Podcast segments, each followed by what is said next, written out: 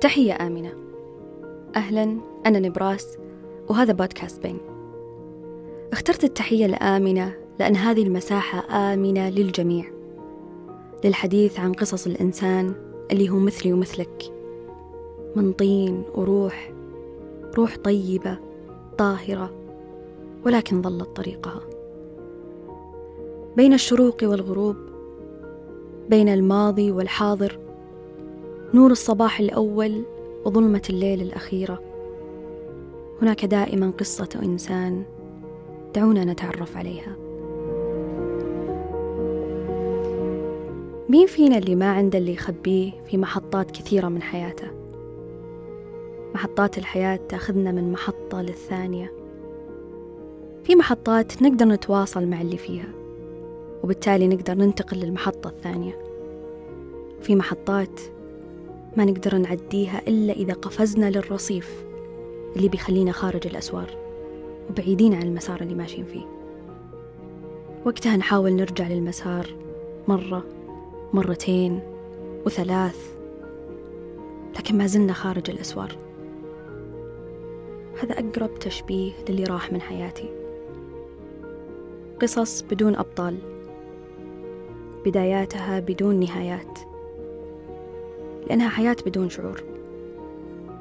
أبحث عن نفسي بين خيبة أفكاري. فما أحصل غير بعثرة حروف ما لها معنى. يتملكني الألم لما أتذكر أن أبوي قال لي في يوم من الأيام خذ الفلوس وأطلع من حياتي عشان لا تسرقني. روح للمكان اللي تبيه وتعاطى اللي تبيه من المخدرات. ما أتصور أن مثل هذه الجملة تمر على أي إنسان بدون ما يفقد اتزانه وصوابه. خاصة أنها جت من أقرب الناس له. كرهت أبوي في لحظات كثيرة. يمكن هذا الموقف كان أشدهم في ذاكرتي. حسيت بقسوة الأب معظم حياتي. كنت أعاني من تدني احترامه وحبه لي. كنت أستشعر قسوتة من البداية من لما أخذني عن أمي وانتقلنا المدينة بعيدة عنها. ما كنت أقدر أشوفها إلا وقت العطل المدرسية. تولد داخلي كره شديد للدراسة. كنت أحس إنها هي السبب في حرماني من شوفة أمي.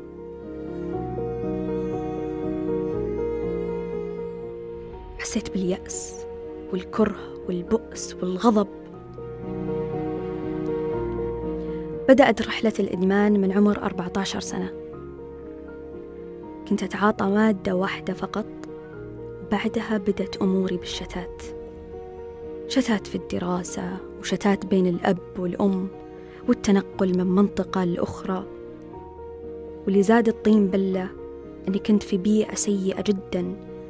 في حي من الأحياء الشعبية اللي ساعدتني أدخل في أشياء كثير ما كنت أبغاها. كان أبوي قاسي علي كثير. بعدين أخذ الراية أخوي الكبير.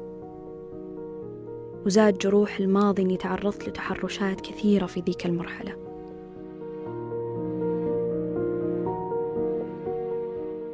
كنت أشوف الأطفال في الحي يطلعون في وقت متأخر مبسوطين ويضحكون فكنت أتساءل أنا ليش محروم؟ ليش ما أطلع وأنبسط زيهم؟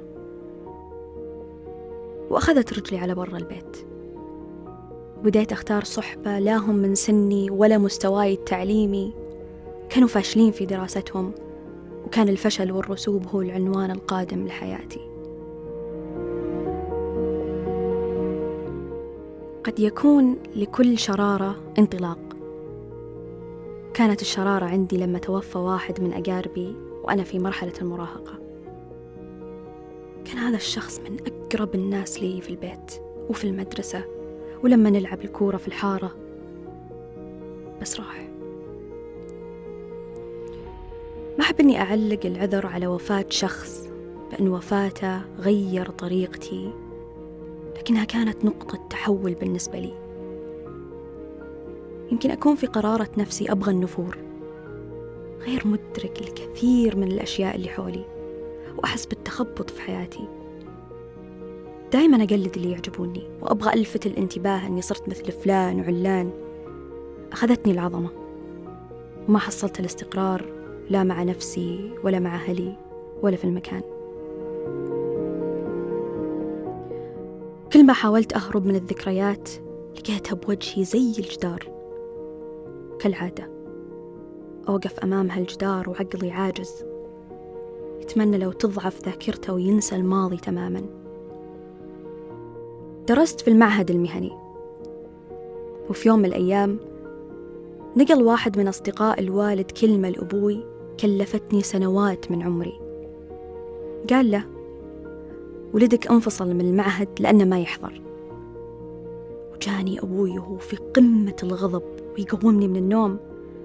رمى علي أنواع الكلمات القاسية. بعدين قال ما أسامحك. روح لأمك في جدة ما تقعد عندي في البيت وأنت عاطل. لملمت شتاتي وشلت حقيبة ألمي وقررت أني أروح. لكن مو لأمي. لدولة قريبة عن طريق التهريب لأن ما كان عندي أي أوراق رسمية بحكم أني صغير في السن. وأخذني الترحال من مكان لمكان شتات وضياع لحد ما وصل عمري عشرين سنة. في خضم الضياع اللي كنت أعيش فيه وصلني خبر وفاة أبوي. انكسر العالم في عيني لما تذكرت إنه قال لي ما أسامحك. حسيت بالأسى وتضاربت المشاعر عندي في ذيك اللحظة. كيف أكون حزين على موتة وأنا كنت أقول نفسي إني أكرهه تضاربت كل المشاعر. بس واقع الحال إني حزنت عليه حزن شديد وألمني فراقة طول حياتي. حسيت بتأنيب الضمير وأكلني هذا الإحساس أكل. كأن نفسي كتلة خيوط متشابكة ما أعرف كيف أفككها. بعد وفاة الأب كثير ما تصير مشاكل بين الأخوة بخصوص التركة. وزادت المشاكل وإيذائي لأهلي وضربي لخواتي. وصل فيني الموضوع أني مديت يدي على زوجة أبوي. ليش صار كل هذا؟ لأني بفسادي وإدماني على المخدرات صار عندي شراهة وحب للفلوس. على أني تجاوزت مرحلة المراهقة لأني كنت أفتقد الحنان. ما كنت أشوف أمي إلا في عطلة الصيف. ولأني كنت ولد بيئة فاسدة كنت أسوي المستحيل عشان أوفر المادة اللي أتعاطاها. كنت أشتري المخدرات بالقليل وأبيع بالغالي. وما بينهم يكون مقابل إشباع نزوتي وإدماني. كان التحايل سمة حياتي في ذيك الفترة. كل من بغى المادة يوهمون أني أعرف كل شيء. وأن الشراء بيكون غالي ومكلف جدا فيرضخ للابتزاز تحت وطأة الإدمان.